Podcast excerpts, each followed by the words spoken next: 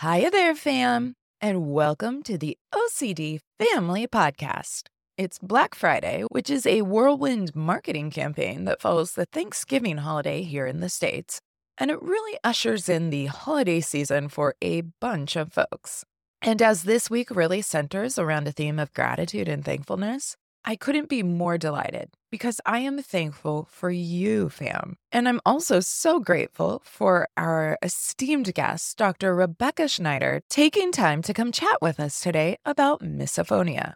So settle in, family, because there's lots to discuss and lots to learn with part four of our OCRD series for our beloved OCD related disorder warriors. I'm Nicole Morris, licensed marriage and family therapist and mental health correspondent. And let me be the first to say, welcome to the family, the OCD family, that is.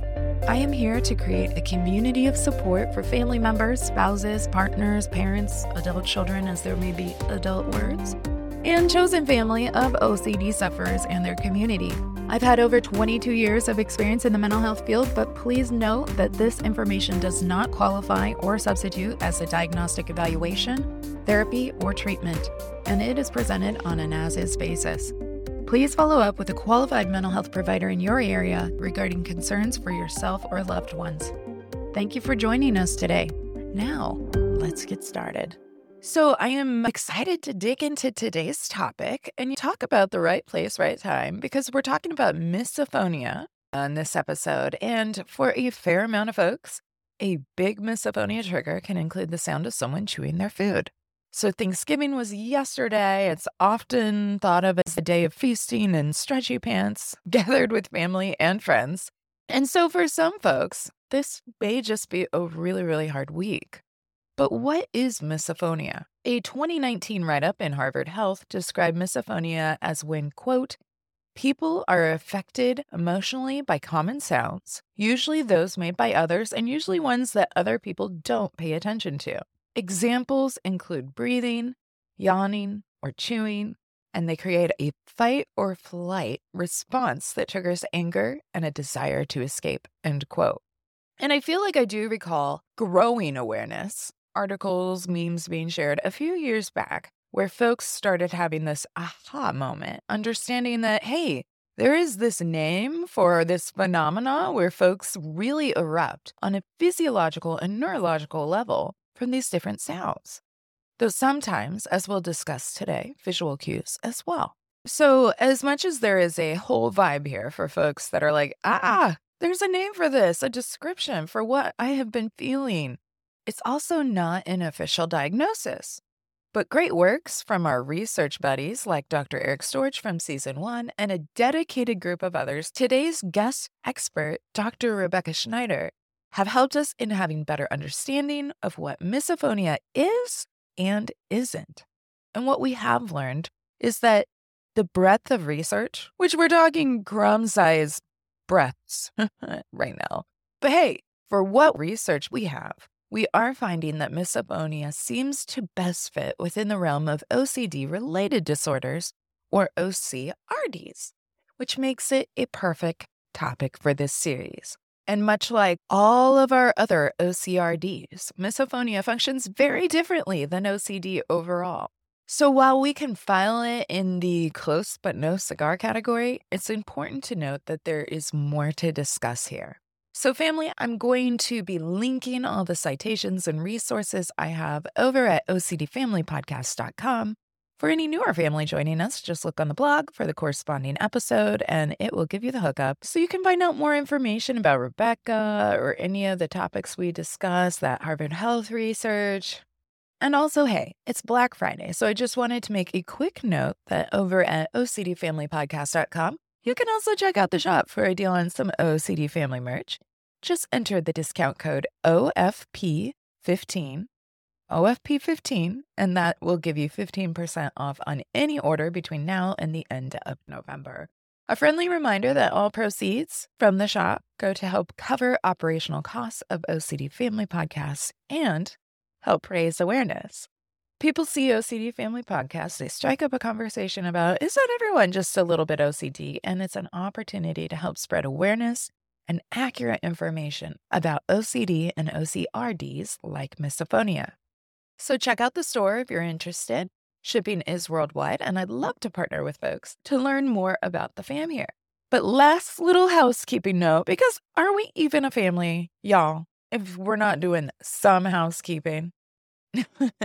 I just want to mention that as we have Black Friday and Small Business Saturday, Cyber Monday, and Giving Tuesday, I just want to give a small plug here for anyone who is finding this content helpful. The greatest gift that you could give me and the fam here is becoming a regular subscriber and sharing your five star review wherever you are enjoying your podcasts or on YouTube. That feedback really does help with all the techie algorithm things, and it enables us to continue to spread hope, awareness, and resources to the OCD family community. And better yet, it's free. So please consider taking one, two minutes tops to rate, hit, subscribe, write something, don't write something, whatever you fancy, whatever you have time for. But it's a really quick thing that really can help when it comes to our community being populated in the algorithm. So I'll probably put something out on Giving Tuesday too, but if you'd be willing on Giving Tuesday or mm-hmm. even before then, if you're like, I'm sitting down now and I can do it now, I'm getting ready to shop for Cyber Monday, I'll do it now. Yes, please. I would so, so appreciate your support in this very small but very important way. All right, so without further ado, let's welcome Rebecca, fam, because she's really a trailblazer. And we owe a lot of our foundational knowledge and growth around understanding misophonia and the research to the good doc here. So let's get to it. Well, welcome back to the OCD Family Podcast. And today I have Dr. Rebecca Schneider with me. And I am so, so grateful because we are going to be having a very important chat as there are so many people in our community and more broadly struggling with this idea, this concept, this thing called misophonia.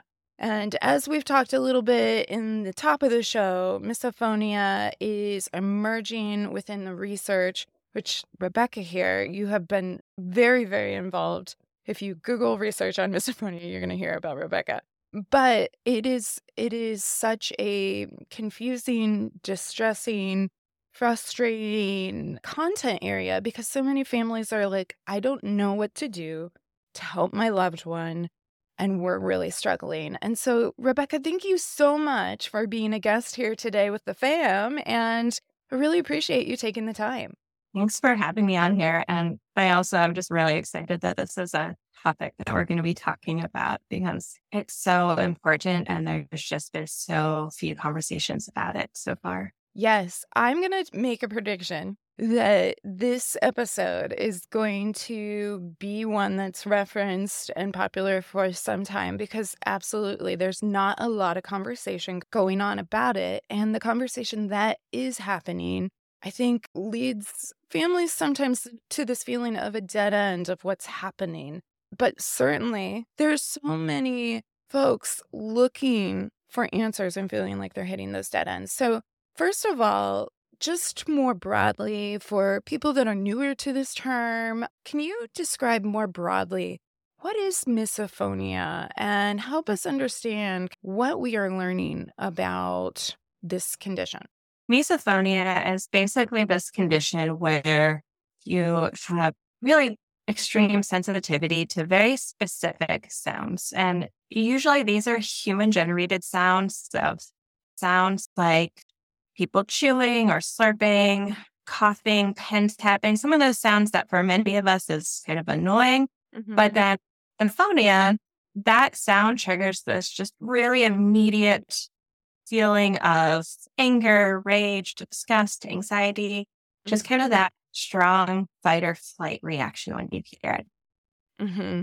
And so when when a person has this reaction, how quickly would you anticipate? Is it kind of a, just this immediate, like, boom reaction, or is it something that kind of like stirs with them and they emerge? Because mm-hmm. sometimes I will get that question from family, and I think to myself, it's more of that immediate reaction, almost like a physiological reaction, right?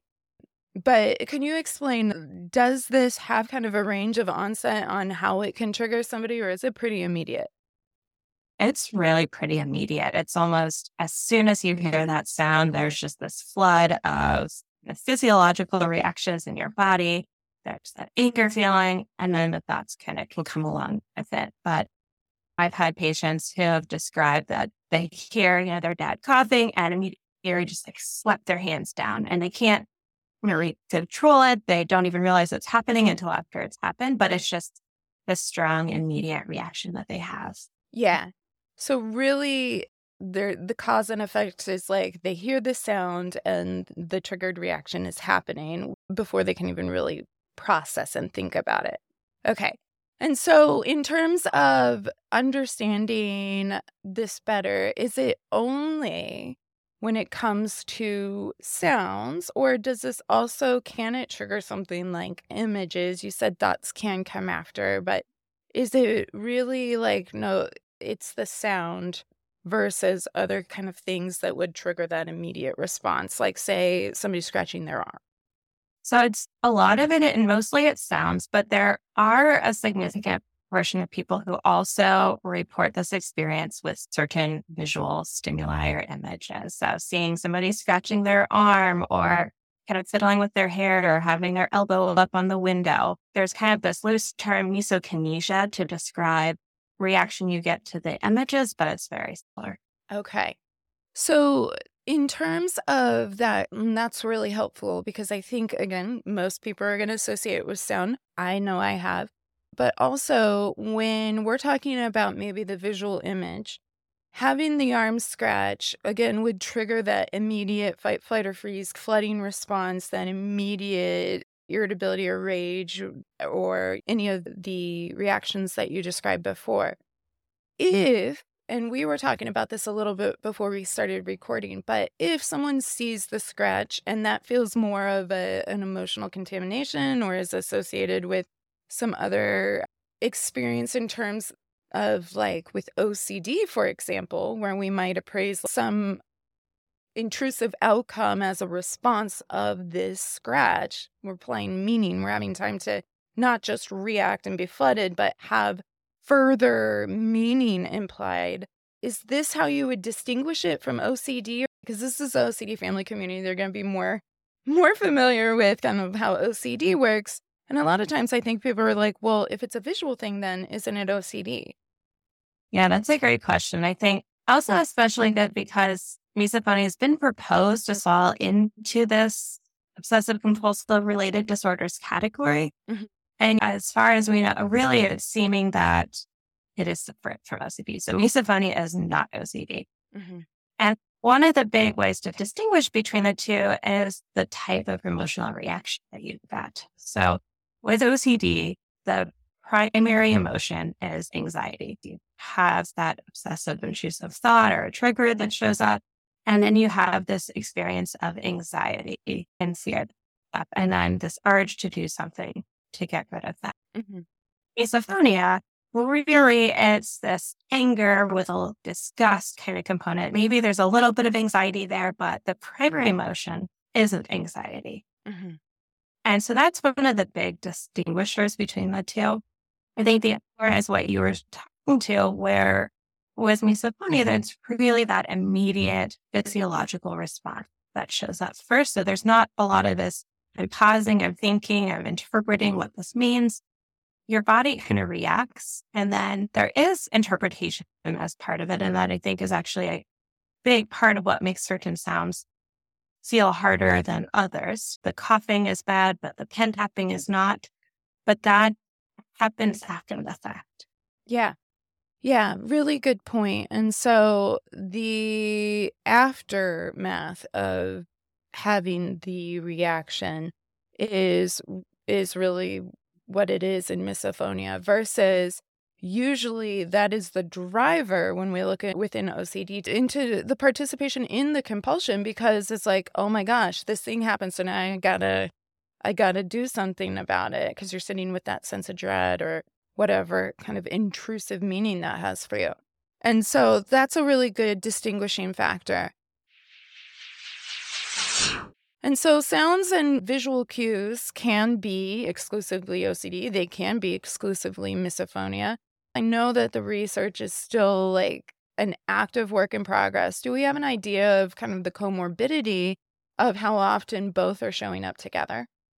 That's a great question. It's something that we are definitely still studying. There's a couple of big areas that we're trying to research right now. One is just honestly still trying to figure out what misophonia it is, how often it shows up, what the comorbidities are, what the prevalence is. We know that it does sometimes co-occur with OCD or obsessive compulsive personality disorder or some of these other disorders, but a lot of times it's also its own thing. So it's on its own with no comorbidities. And that's part only what contributes to why we think this is its own thing and not just a subset of another disorder. It doesn't hang directly with a specific condition. Yeah. So because the response likens or it correlates enough with kind of the urge, the behavioral profile, if you will, of OCD, it gets lumped in there, but it really does seem like it's its own neurological thing where it's a neurological reaction. It is your brain braining, which same within OCD, but behavior and behavioral learning can make a difference on the impact of OCD.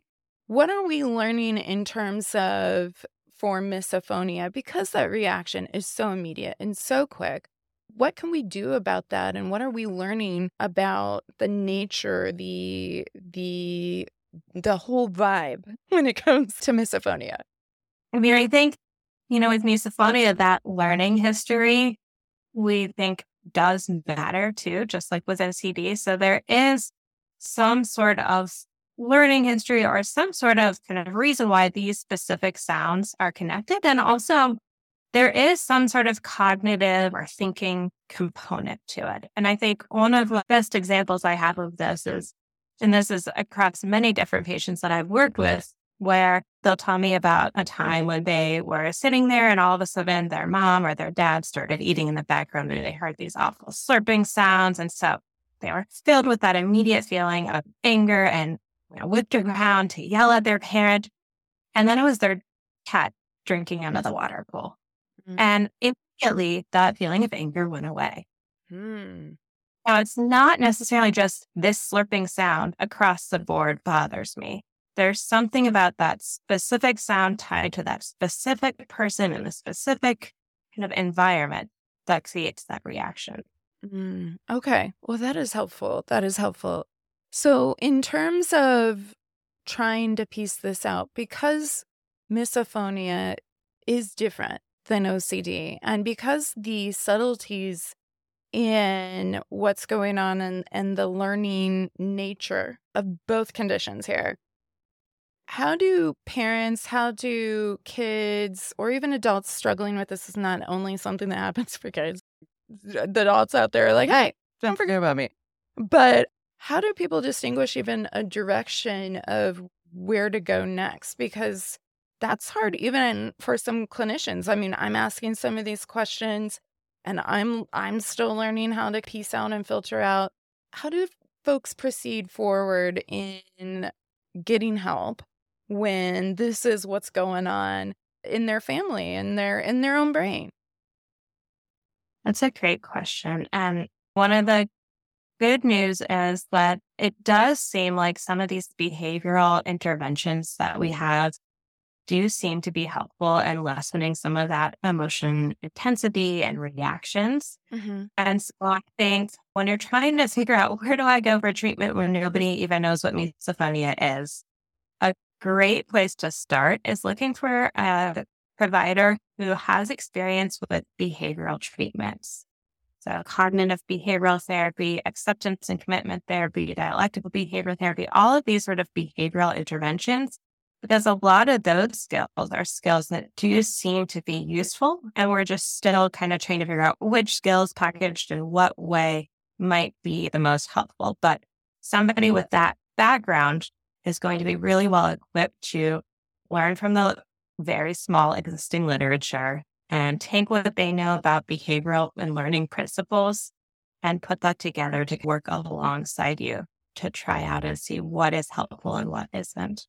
So it sounds like it's a lot of still trial and error in terms of using some of those cognitive behavioral skills, CBT. And that brings up a point too, because I know I, I've talked with Eric Storch on this before. He was on the podcast last year and he was in your panel, has done uh, research on misophonia as well. At one point, they were like, okay, maybe ERP is going to work for this. That's exposure and response prevention for newer fam that is joining us. Most of us are like, oh, yeah, we know it. we know ERP. But what they discovered in in the research was they wasn't actually making a significant impact for the outcomes here for folks struggling with this condition. And so, can you talk a little bit about where research is at and what has been illuminated? What's been kind of like, mm, no, that didn't work. you know, it, where are things at with that?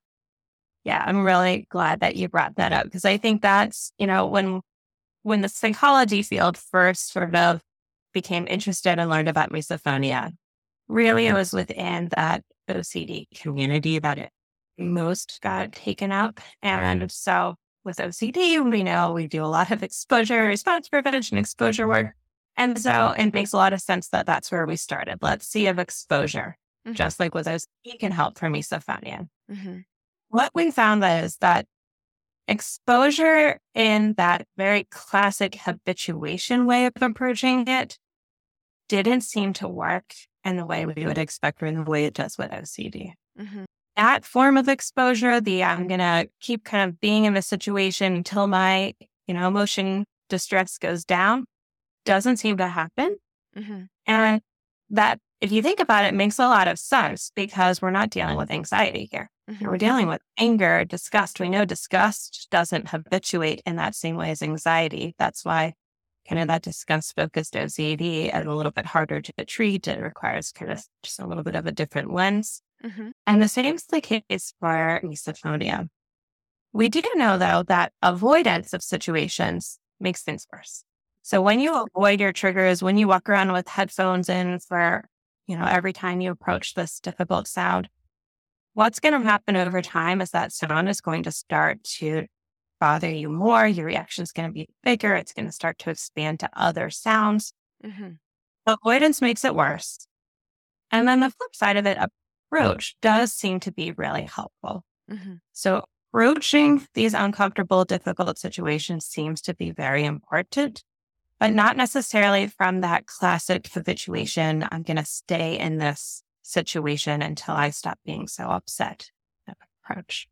Now, that's a very interesting point because I, I'm imagining for some of our family here that is like, what's the difference though between exposure? I'm exposing something and approaching because it's, it's a little confusing. Some people could operationalize both, right?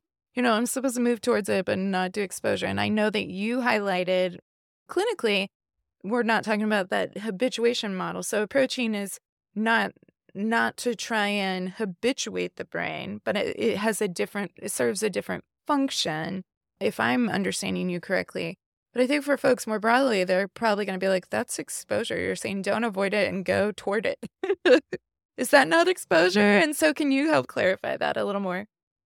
Yeah. And functionally, when I talk about approaching a situation, really what that means is I want to practice being in a situation that really matters to me. So there's, I think bringing in that values piece can be incredibly helpful, motivating. Yeah. There's a reason why I sit here with my family at dinner.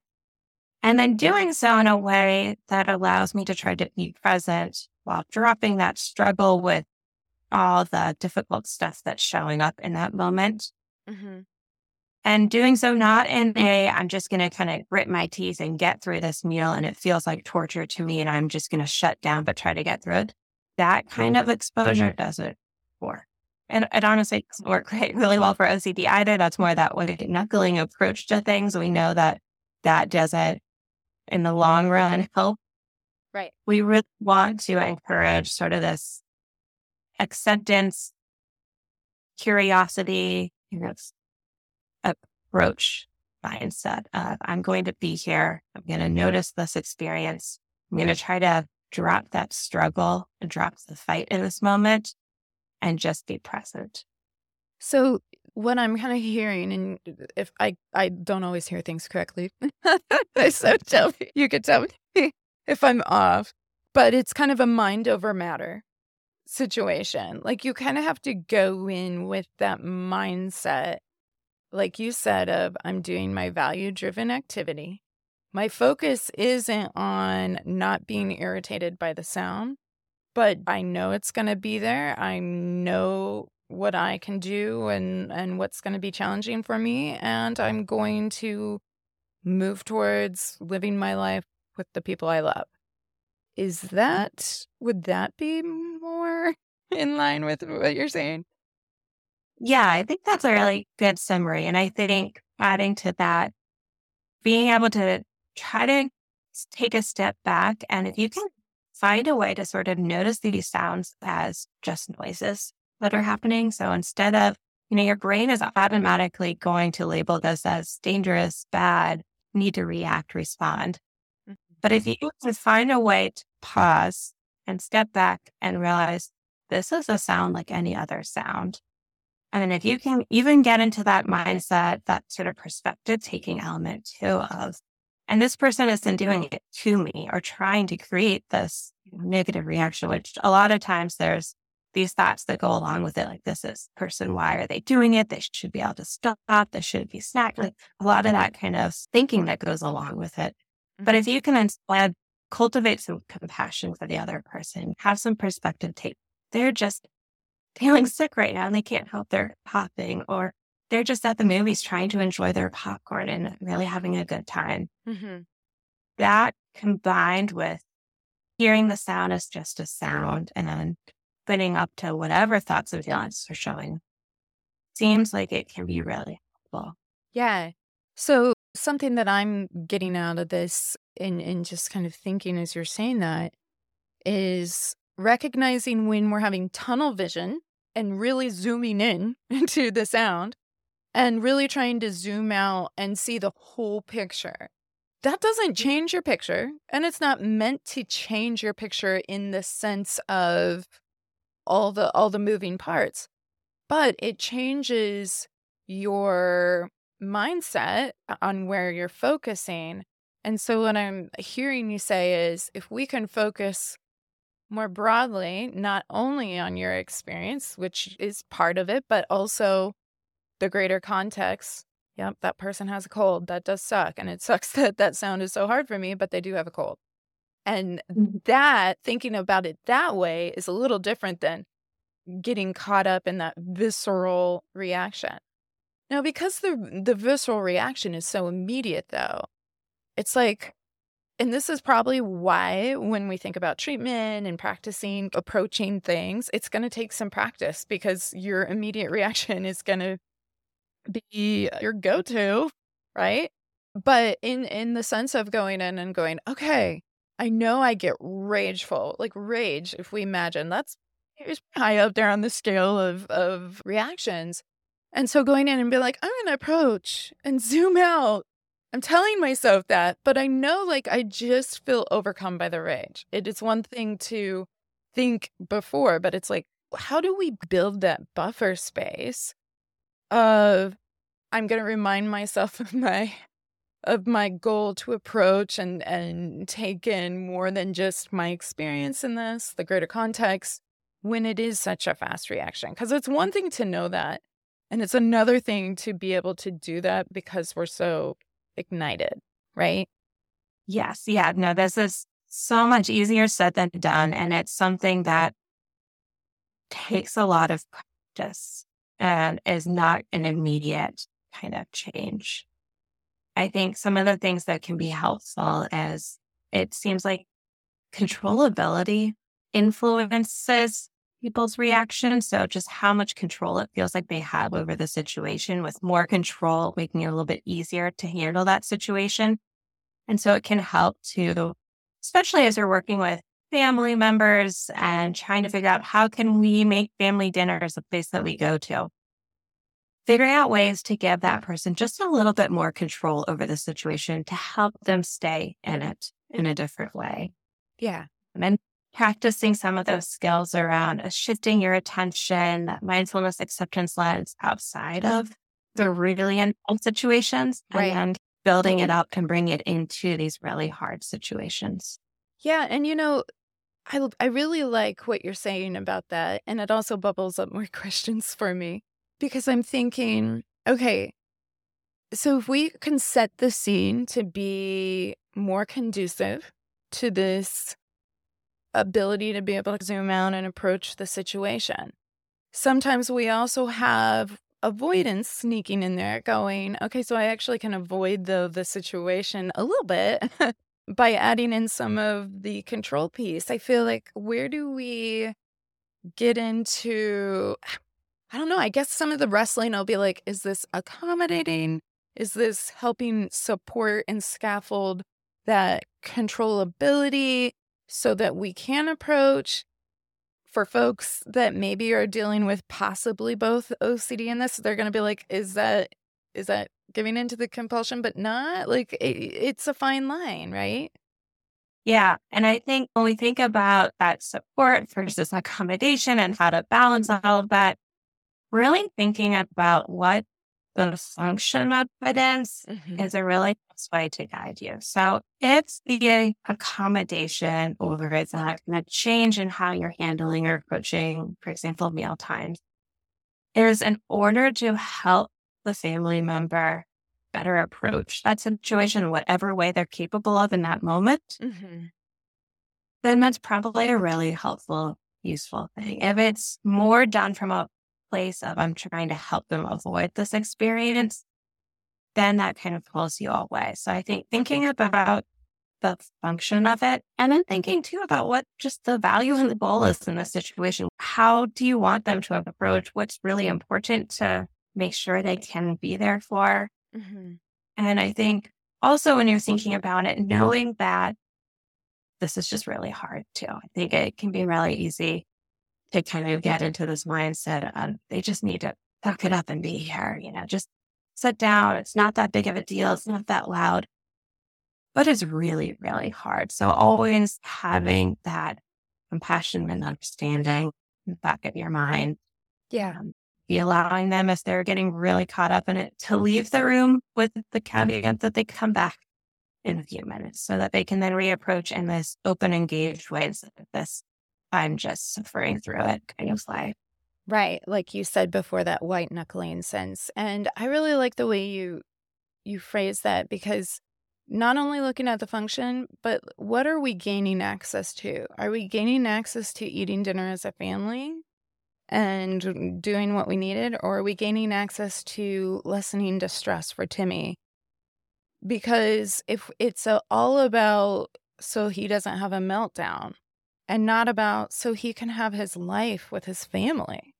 Then because both can kind of i think sometimes people are like no but that is it's, it's what we have to do to access it and it's like well is that what we have to do to access it? What are we accessing? Are we because this happens in ocd too right? You know where it's like are we actually accessing the freedom to be able to have some agency over the ocd or are we just like strong arming we're going to do this, damn it. Right. And so it, it can be that challenge. But I think it's important to be like, okay, so what are we accessing? Because sometimes people can get to, oh, this is what we do to access our values. Yeah, but are we doing it in a value driven way?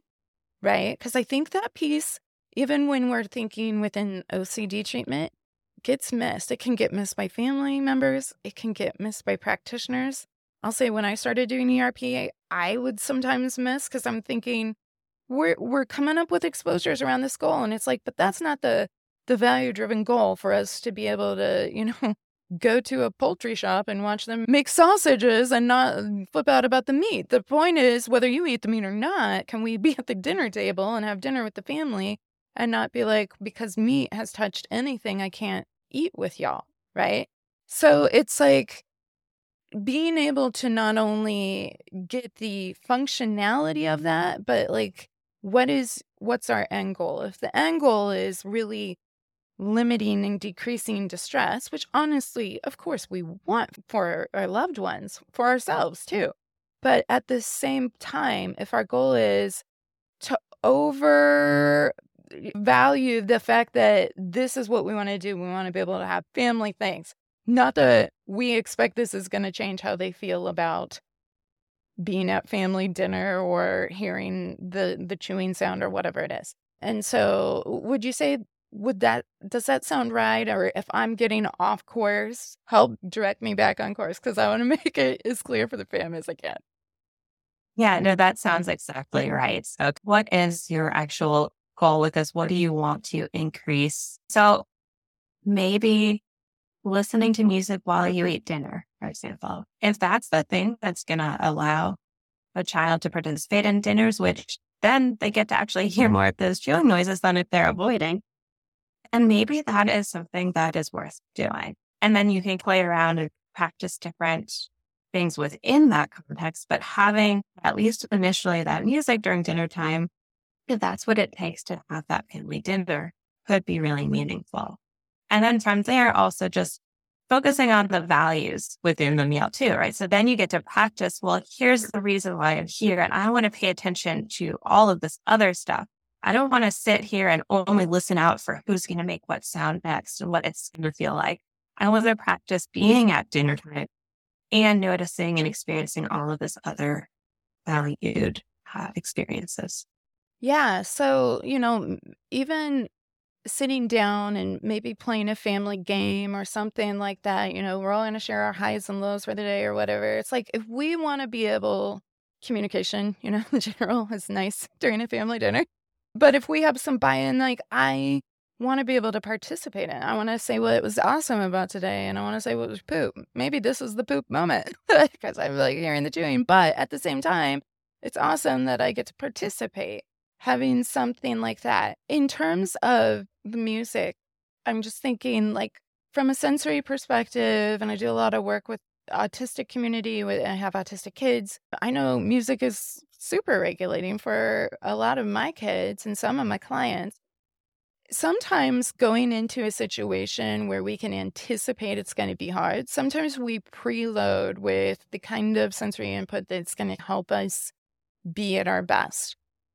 Would that, in the research, is there any kind of examination of looking like if we preload and go in as regulated as we can be in a situation, is that going to be a better outcome than going into that family dinner if we get irritated or not because we kind of went in kind of optimized for whatever comes? Or does it really not have an effect one way or the other because of how how things are happening neurologically it it actually does seem that having some of that sort of baseline regulated state can make a pretty big impact on how bothered you are by some of these misophonia sounds. So when you are already in a heightened state of emotion, you're already feeling irritated or stressed, you're more likely to be triggered by some of these sounds and to snap more quickly and easily to them. Whereas when you are in a place where you're in a good mood or you just worked out, so you're feeling all tired and you're getting enough sleep and you're eating enough and all those sort of baseline vulnerability factor areas, when that's all working well, it seems that people generally they may still react, but just be a little bit less reactive or less things bother them, or that it's easier for them to bring themselves back down when they have that trigger. Okay. So doing doing some of the prep work and priming yourself, if you know yourself best, this for some music that's gonna dysregulate them. So don't do that. It was gonna dysregulate, you know. But we all have our different things, and I guess, you know, in a way, as you were saying it, I was like, well, I guess it is kind of common sense too, though, right? Like, uh, whether you have misophonia or not, things are to bother you in life. And if we uh, kind of invest in ourselves, those regulatory states, we're going to be able to weather it in a way that we wouldn't if we're exhausted, tired, and going from thing to thing, right? So that's that's a really good point. I have a memory of I have uh, one of my best friends has MS and we did this this walk that was like 50 miles long. It was a very long walk, which was fundraising for MS. And I remember at one point and I've done I've run races and all that and was I was much younger, so much so much younger. when I did this, but I remember I sprained my hamstring. And that was like 24 miles into the walk. So, and it was like 20, 20, 10. We did like three day walk, 20 miles the first day, 20 miles the second day. So, fairly, fairly early into the second day. And because I just kept going and powering through it, it was really hard. So we were walking together, but at a certain point, I was like, you know what, you guys, I want you to walk ahead because this this is giving me trouble. And i was feeling the pressure whether they were meaning to or not to like go faster and i didn't want to injure myself more but probably my pride i also felt like i needed to keep up right?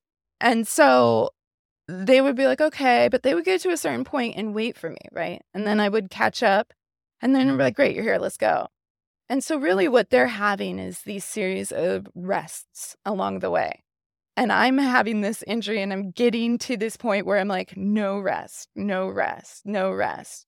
And as much as it was so thoughtful from their perspective, I might have done the same thing in their perspective to wait and say, we've got this, we'll do it together. It was more like, actually, I don't break at all. And y'all are like, we've been breaking here for five minutes, so we're good. Let's go, let's go, right? And so I imagine this might be a weird analogy, but I imagine kind of going into something where you're already exhausted, you're already triggered by these things, you're not feeling a lot of encouragement or hope because, and, and if anything, just more irritable because you're like, why is this happening? I can't stop it. People are eating every day. It's always going to bug me, right?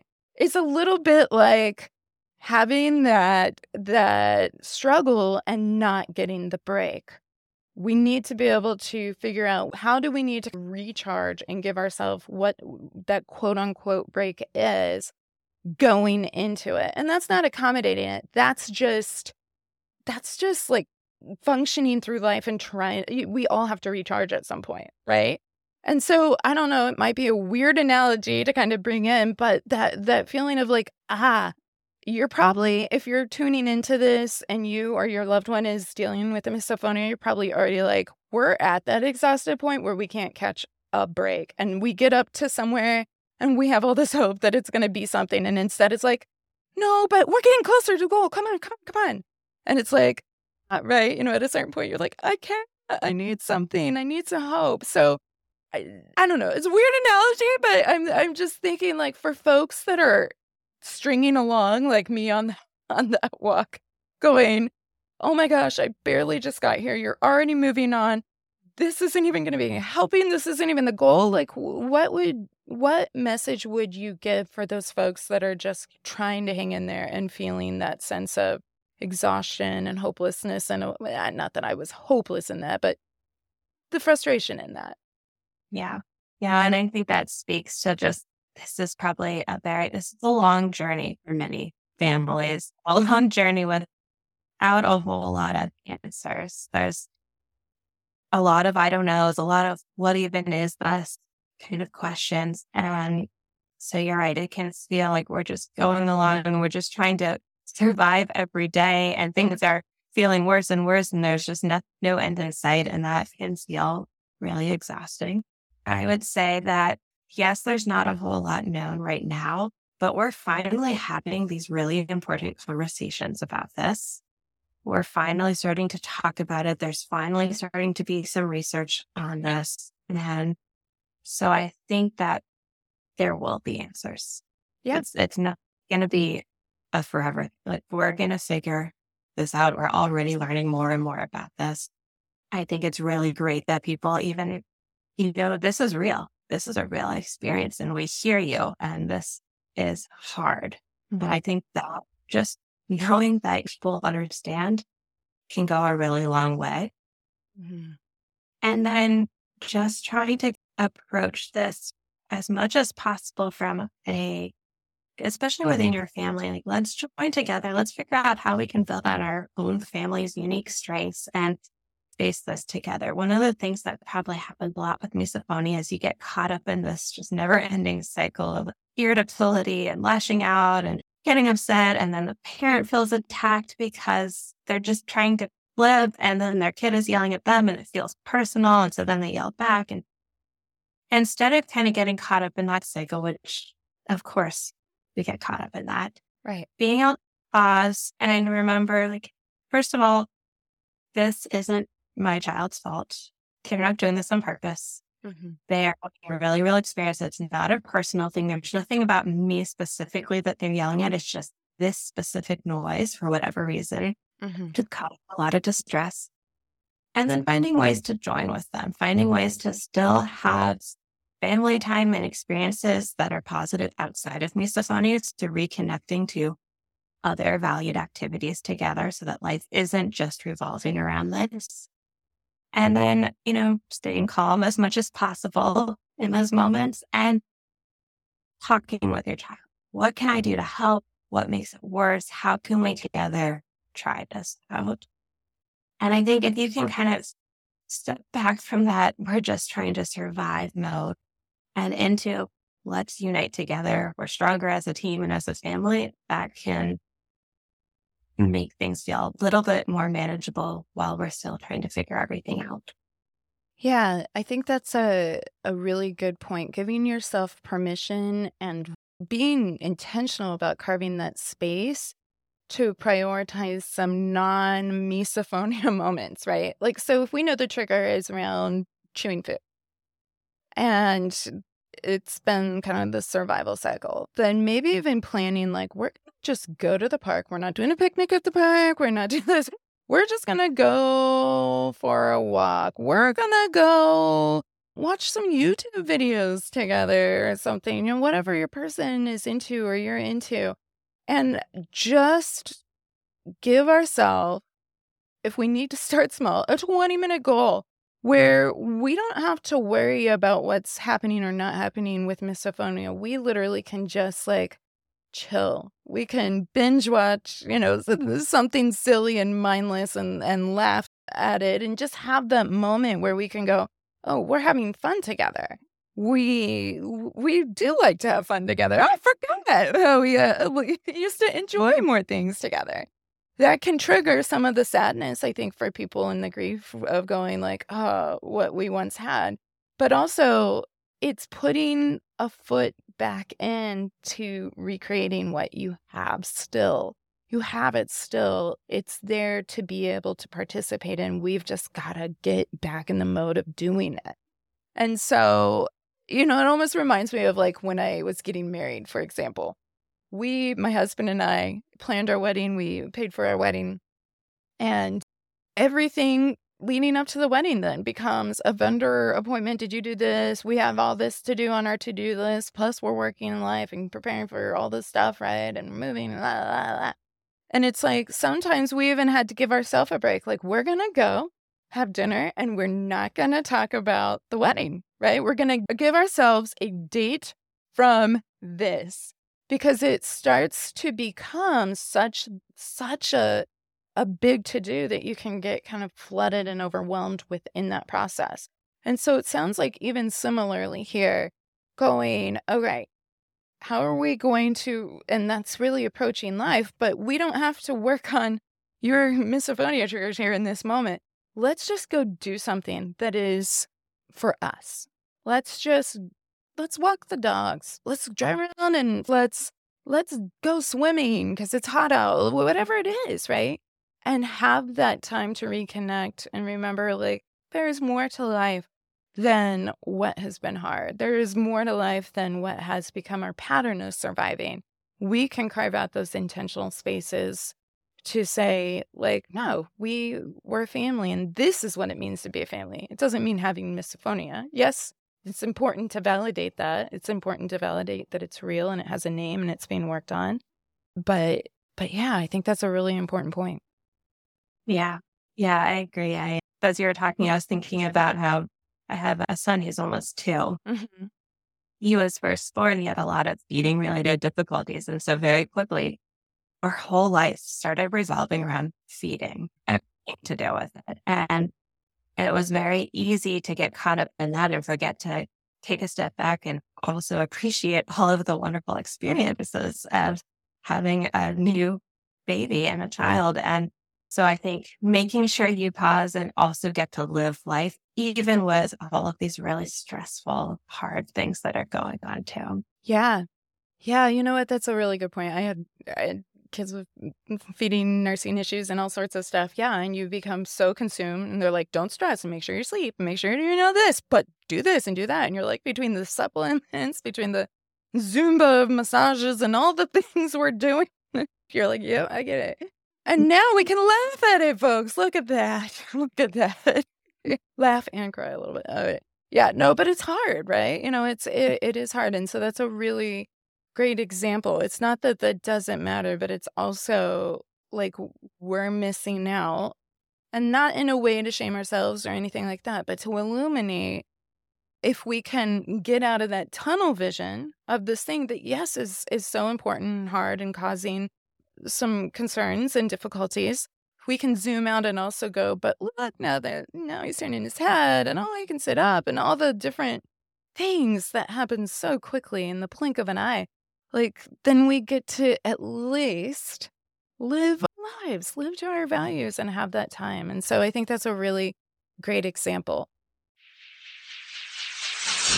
In terms mm-hmm. of the research and then what we do know, because I know you you highlighted we don't know a mm. lot, but we are learning things. And I would say even the illumination of like typical exposure is not going to work, habituation is not going to work, but approaching pre-loading yourself and and also utilizing those cognitive behavioral strategies before and after really and and being able to work with that mindset what has been if if maybe i covered it but what has been illuminated even more by the research that has been able to be done yeah and i think this is where honestly the research is there's so little research so i want to preface all of this by just having yet another caveat that there's not a lot out there yet. And I actually, so I was talking with a colleague the other week, and we just out of curiosity put misophonia into PubMed, which is the research search engine, mm-hmm. basically. As of last week, there was 187 results for misophonia. And to put that into context, when you search obsessive compulsive disorder, we got almost 24,000 results. Mm-hmm. And then of anxiety broadly, it was over 320,000 results. And so if you compare 320,000 studies about anxiety versus 187 for misophonia, I think that really just speaks to how little we know at this point. Right, right. Well, and that made me think too. I was like, what is now Google is obviously not the same as PubMed, right? But but where does the general population go to learn this information? They go to Google. How many search results does Google have? Because that would tell us how much, like, just the average person is researching it. So, like, I usually see that number at the top. I just typed in misophonia. Where are you? I don't know. But I bet, I bet it would be in the millions. Right? Yeah.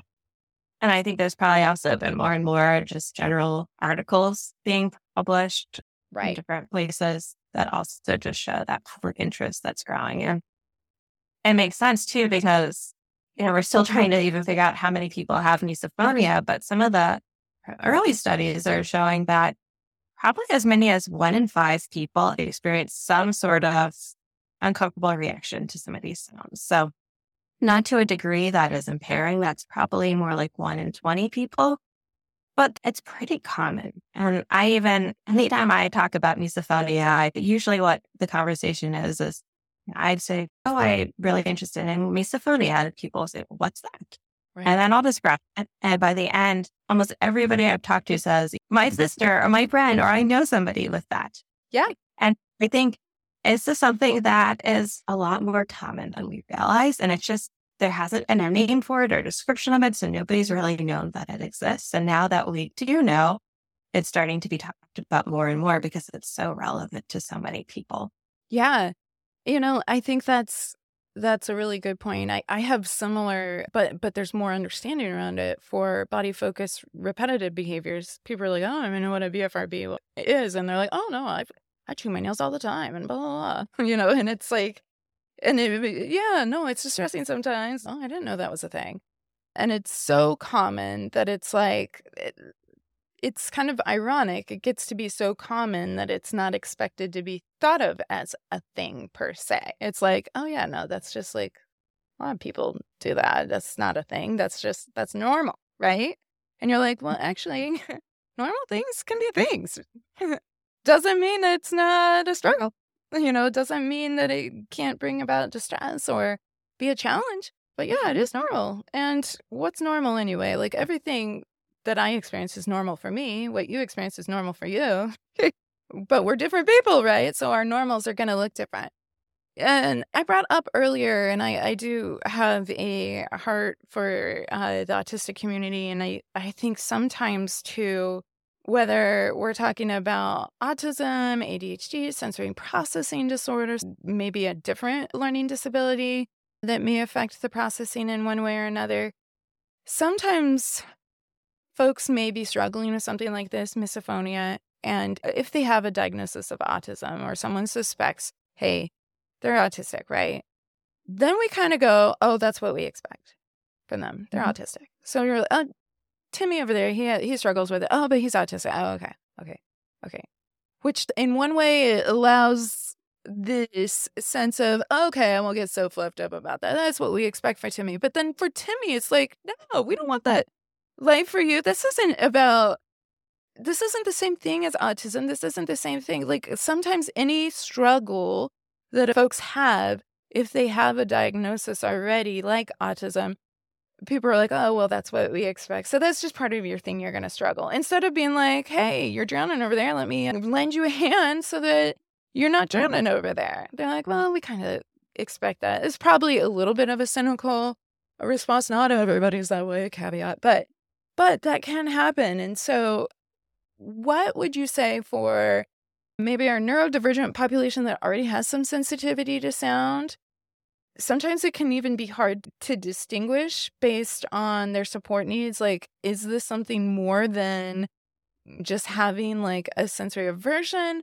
Or is there more to it? And again, because we're still learning so much, it may be hard to piece those pieces out. But what would you say for our autistic listeners, our autistic fam going, is this, oh, I assumed I should just, you know, learn to accept this is how miserable I'm going to feel because I, apparently I'm autistic and that's what that means. That's not what that means.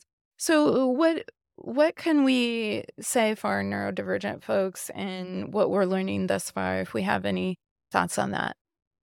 And I think what you said, I mean, you definitely you can have autism and other co-occurring conditions. It doesn't just mitigate all of these other stuff. So I think knowing that, yes, you can have autism and you can also have misophonia, and those can co occur together. It's not one or the other.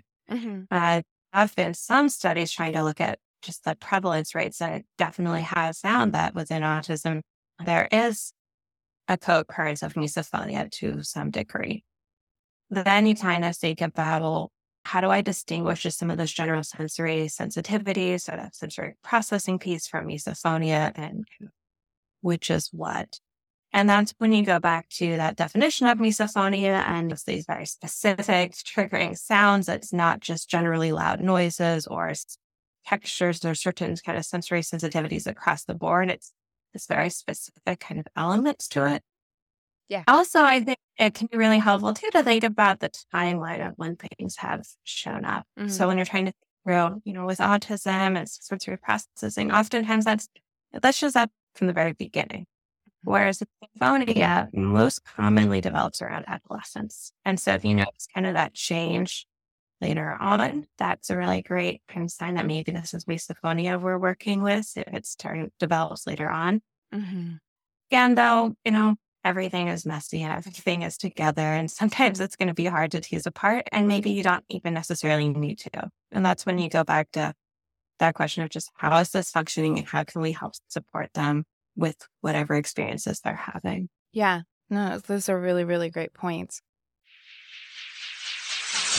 So, in terms of then where research is focusing right now, we've got approaching, we've got the preloading, we've got understanding that CBT can be helpful.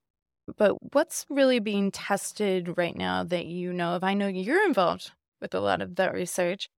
And more broadly, I'm kind of just curious, like what brought, this is a whole nother subject, but um, what brought you into misophonia too. That would be interesting. But first, I'll ask about the state of the research and then would love to hear how you got into this anyway, because it is such a need and not a lot of people have risen to that based on just the mere number of studies being run or have been completed and published. So, what is being tested and looked at right now?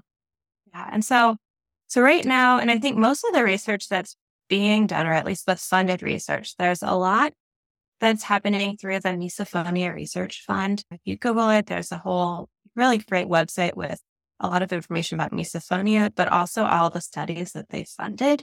Every year they fund a handful of studies to look at some of these questions. Right now, there have been some studies looking at more kind of CBT, more unified protocol approaches to misophonia. So looking just how do we respond to emotions can be transdiagnostically. There's right now a study looking at acceptance and commitment therapy mm-hmm. as a way to treat misophonia. There's been a little bit of work on DBT, so dialectical behavior therapy approaches. But again, most of what's been done has been more case studies. So just here's what's worked with this one patient that I've had that's um, a big part of the literature. Mm-hmm. And when we look at exposure, unified protocol, CBT, things like that, there's a lot of varying kind of ways of approaching within that and varying levels of success. One of the studies, it was really interesting, that unified protocol study that I just mentioned. One of the really interesting and unexpected outcomes was that the control condition ended up being basically as effective as the main condition. And so the control condition was more of that progressive muscle relaxation approach. Mm-hmm. So more of that relaxation piece to it, which you know, when you look within OCD, exposure is above and beyond that. But misophonia, it actually seemed to be really effective. And that's uh, also just anecdotally working with patients a lot of times. That muscle relaxation component does seem to be very helpful. So that was one of the kind of unexpected findings around what's helpful. I wonder if part of it is placebo effect of like, I'm going to get something and I haven't had anything for it. Not to say that muscle relaxation isn't carrying any of the weight there, but I wonder if part of the reason why they both had whatever degree of success was because people felt like some hope around that. Because again, when we talk about that mindset, just going in where you go like, eh, but what's the power of a mindset? Even sometimes people will say it blase, like, oh no, that's probably just placebo effect. Hey, I don't care if it's placebo effect, if that's helping. It's changing our mindset is helping. We want anything that helps. Now, is that the key to what happened here, or was that a fluke? We need to test that because we gotta have more details and know like why this worked. But like mindset again makes the mind is powerful and it can make a huge difference.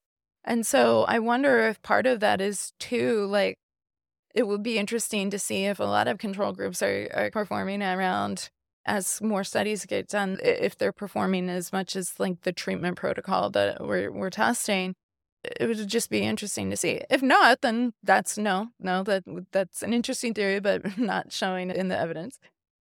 And I think that's, I mean, that's why these uh, randomized clinical trials are so important to have before we draw any conclusions, because that mindset, that placebo effect, we know that shows up. And so then the question is, does this treatment perform above and beyond just the ex- whatever happens when people are doing something?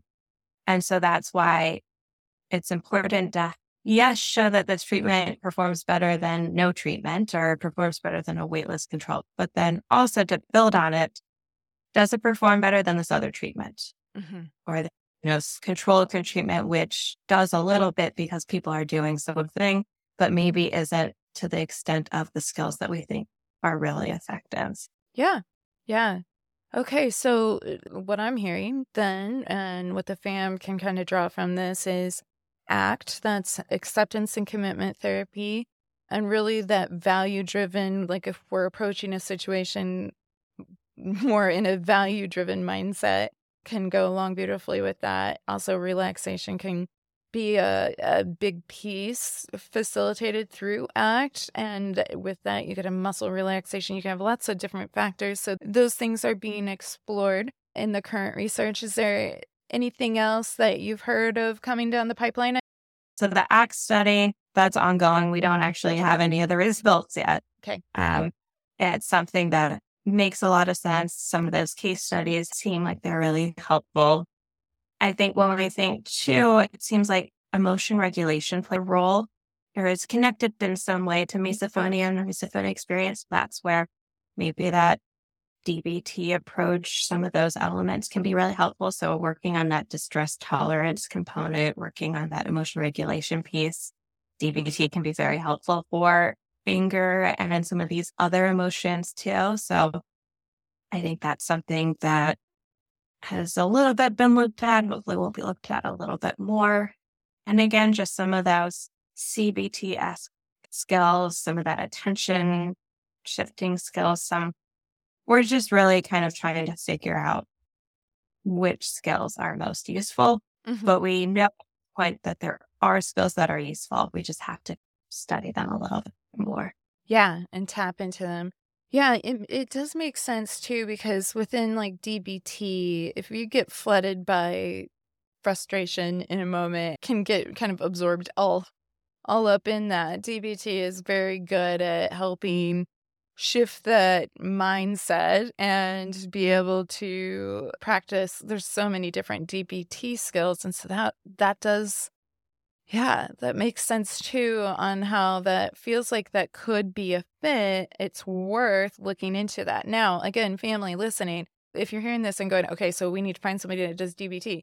I mean, again, like you're saying, Rebecca, it's a good idea to sync up with any cognitive behavioral therapist, really, even in terms of that. It's not that DBT is going to be the magic fix. There's pluses and minuses. We know why it works for certain presentations, but what can we do to kind of lean in and mm, it might take some trial and error and it might take some practice to see yeah this the skill worked for me. That's great. No the skill it really didn't work for me in that moment. And be able to practice using some of those tools and and finding out what feels like it's a, a better fit for you. And so sometimes the skill is going to fall flat, right? It's going to mm-hmm. happen. Yeah. But that happens in life anyway, right? Like sometimes we're going to try something, we're going to be like, well, that didn't work. That's life for you. Like, not everything's going to work. This is part of how we learn. So there is research going on there. Yeah, well, I was just going to say that's why usually, you know, you want to find a, a provider too who is willing to partner with you on this. I always, when I work with patients, I say up front, we don't know a ton. We know some, we're figuring it out. And you and I together are going to be figuring this out. We're a team approach. Yeah. I think that can then open it up to let's just try it out. Let's see. We're not going to get too caught up and, you know, too disappointed if this isn't helpful or that isn't. And we're just going to figure out what works for you. Yeah. Speaking of the team approach too, then I was just thinking too, do we have any information thus far in the research on are SSRIs going to be more helpful or have any effect? We certainly know in other areas where SSRIs can be very, very helpful, particularly when we're thinking of like OCD.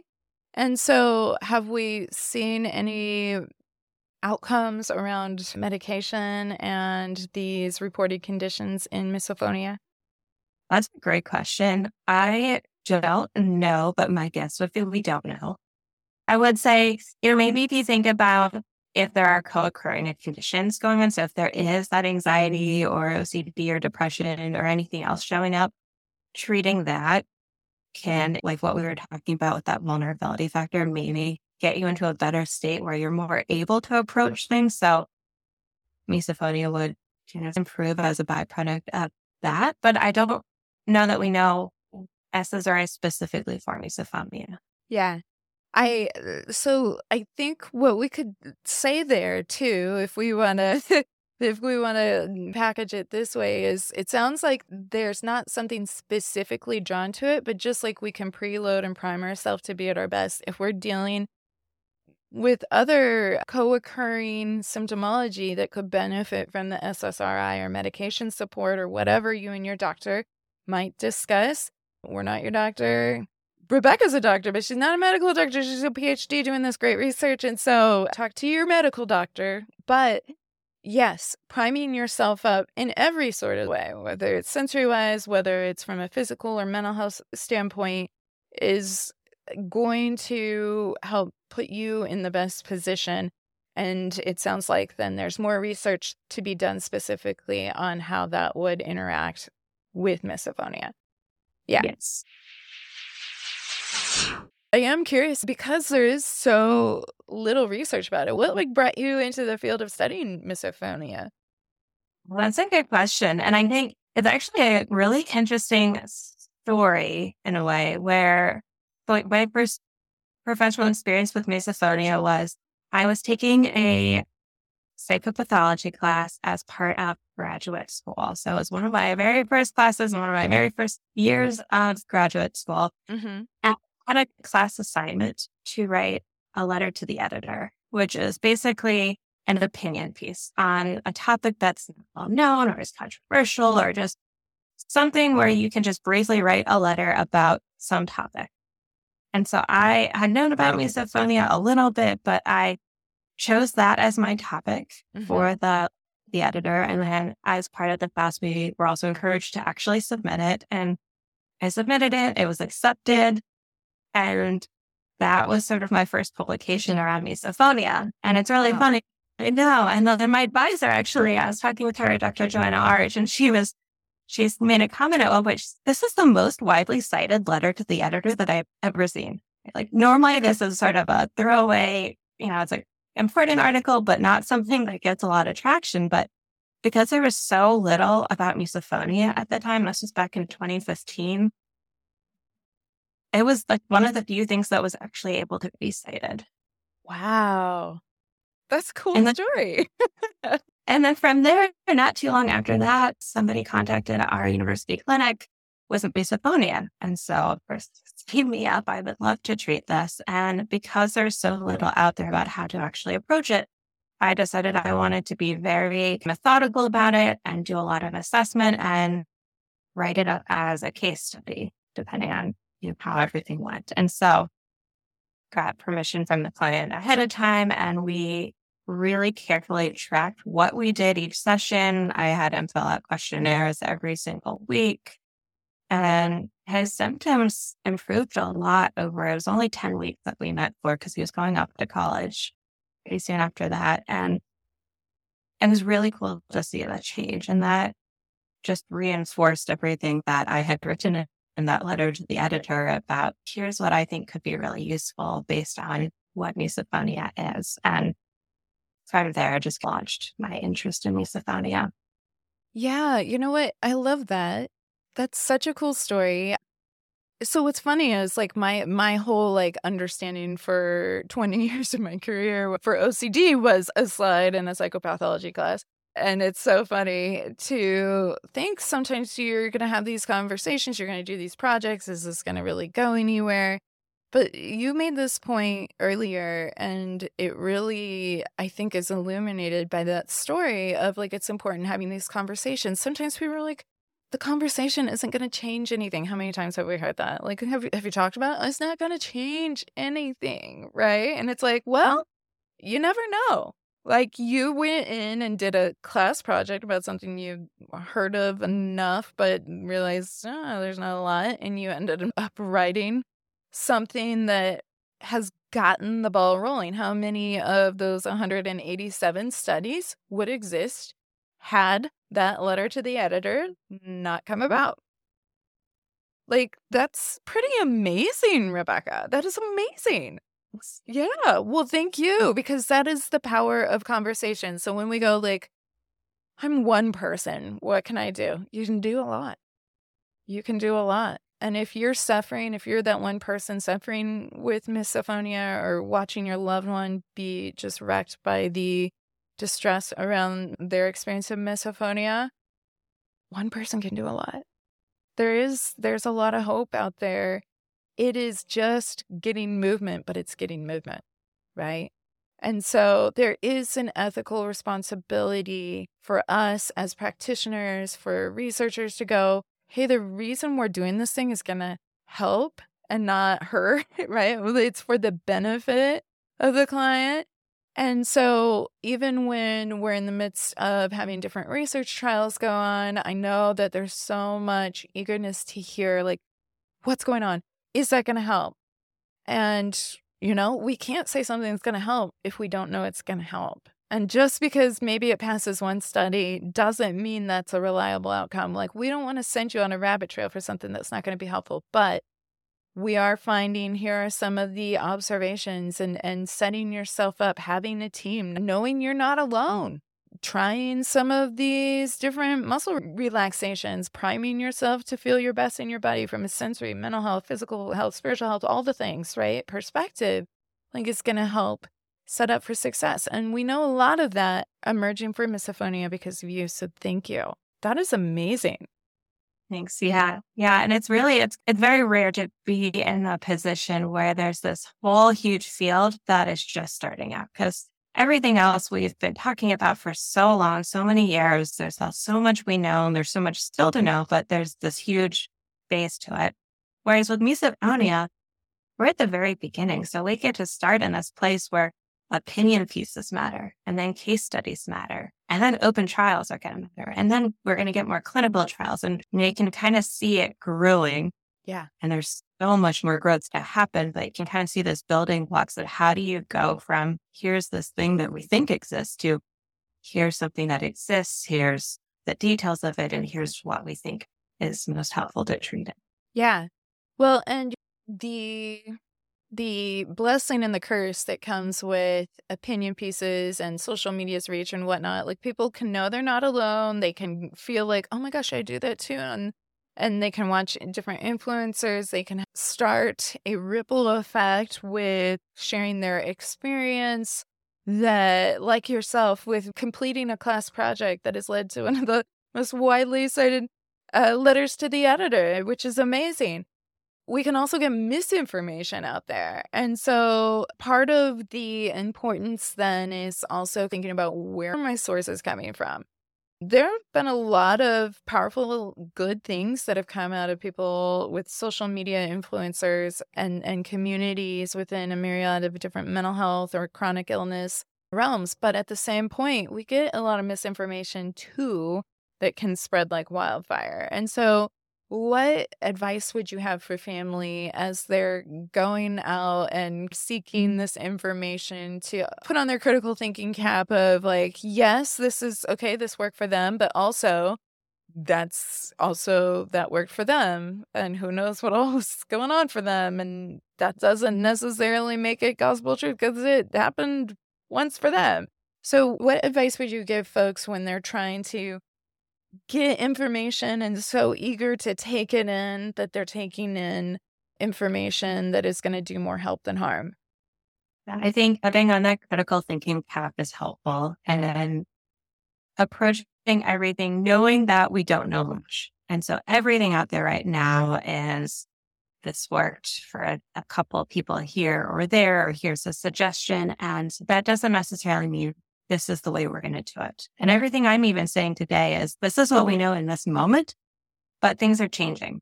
Yeah. And so we're going to keep learning and growing and changing more as we know more.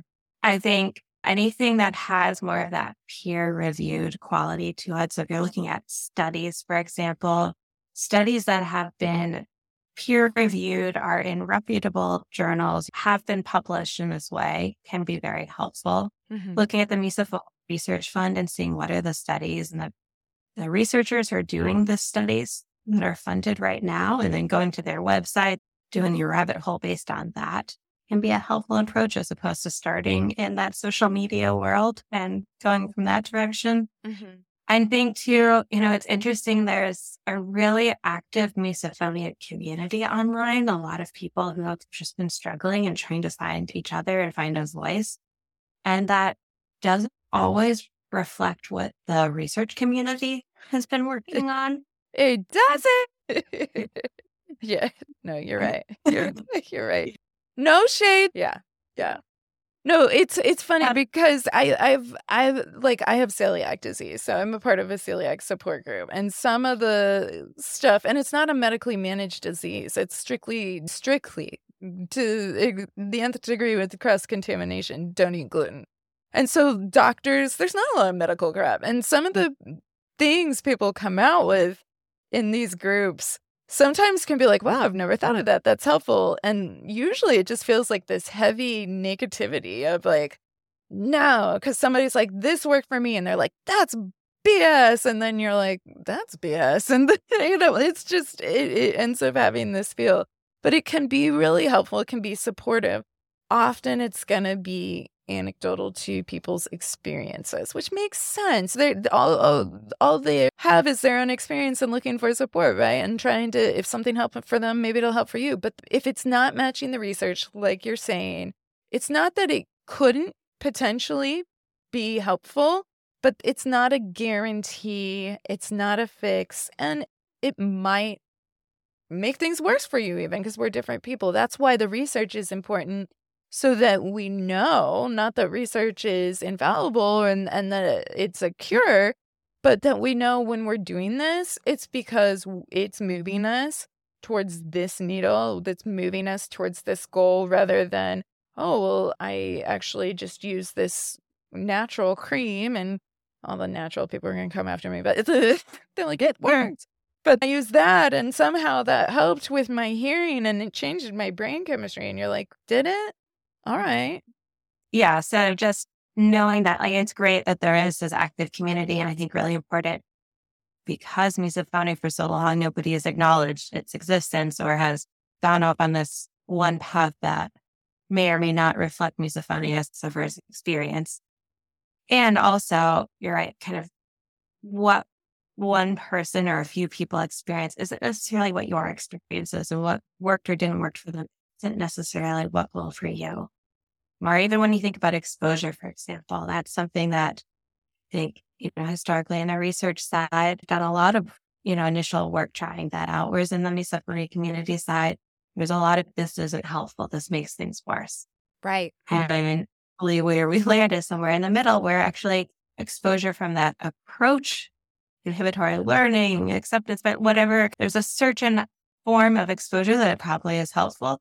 But then there's a certain form that maybe is not so helpful. And then if you just keep trying to suffer through something, it is going to make it worse. So, right. I actually had the this new client call me back because I was like, mm, "This sounds like OCD," and she was panicked. She had found like, "But ERP is going to make it worse," and I was like, "Well, I I practice ERP and ICBT. I don't know if you're uh, familiar with ICBT, but I know that ERP doesn't work for misophonia, and I know that this is being strongly identified, and we have some further options to, to explore, which is why it's nice to have options. Have you have you practiced or learned much about ICBT? I know it's kind of this emerging conversation here in the states. I've heard the conversations and kind of learned a little bit about it. I haven't dug any deeper than that yet, although I've started to be even more interested just thinking about all clients I have who I think be interesting to try it out with them. But yes, I'm sort of in that state of I've been following all the dialogues without diving The dialogues are spicy too, by the way. Yes. It's yeah. right? A lot of excitement. That was such a positive reframe, Rebecca, and I love it. I'm here for it. If you have any interest in hearing more about it, I could I could sync you up with some of the people that have a good working understanding of it. Not not no pressure or anything.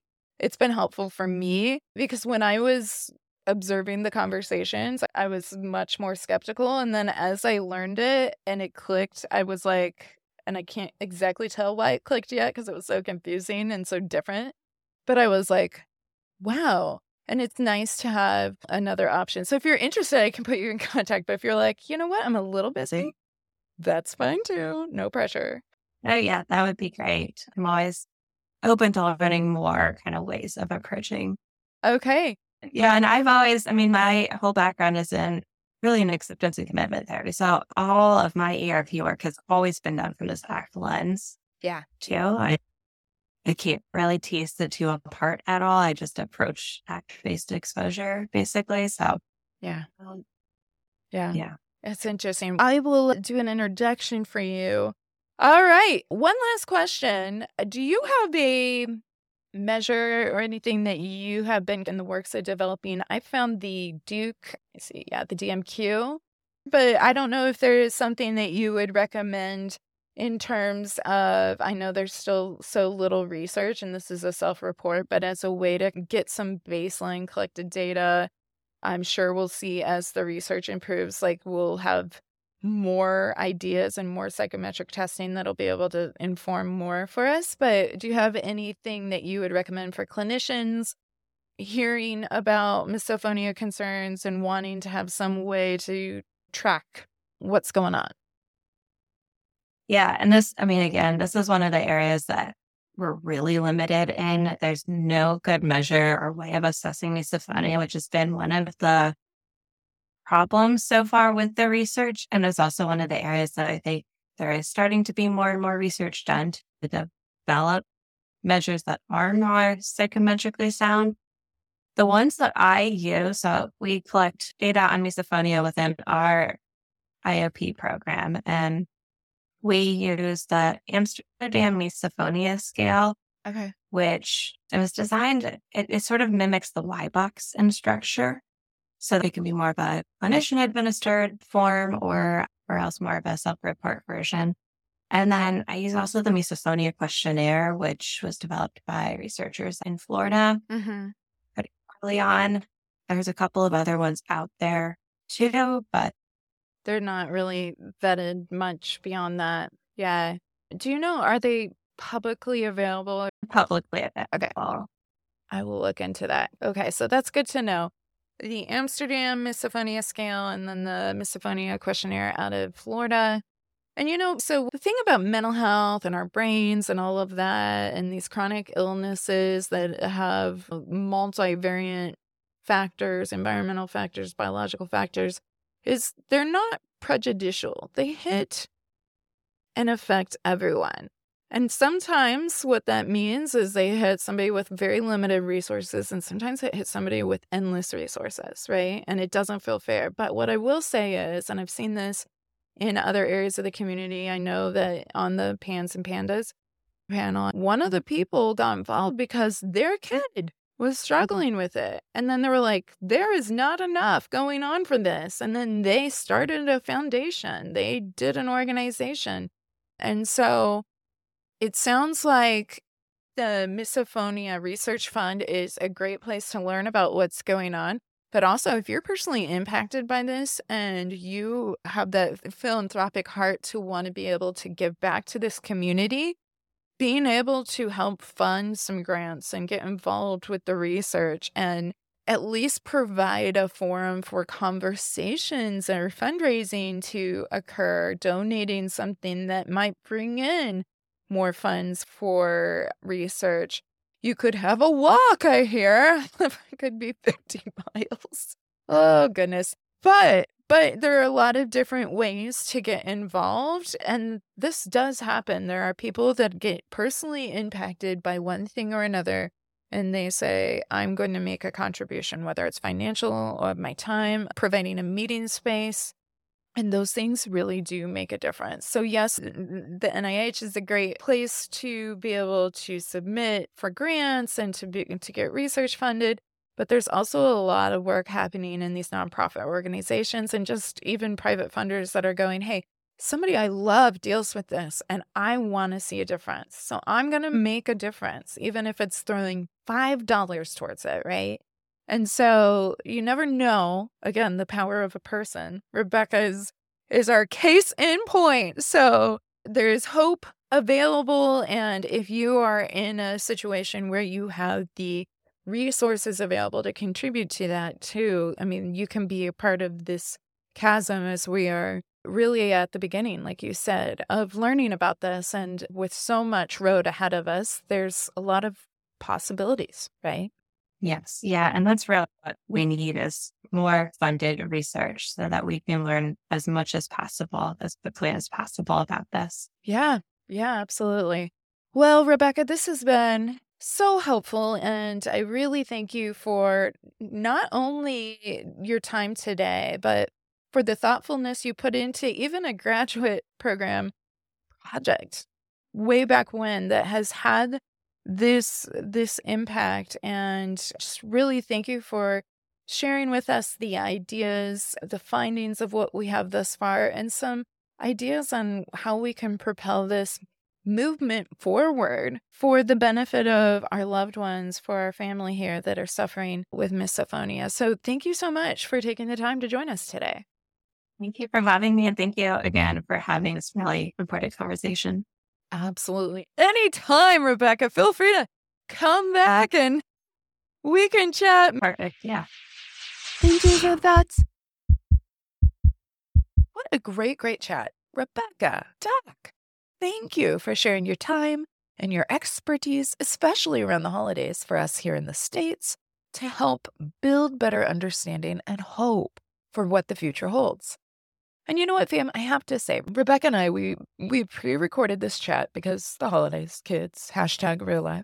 But I've really been thinking a lot about what Rebecca described as this non exposure based approach to misophonia. In fact, she herself compared this to disgust based OCD themes.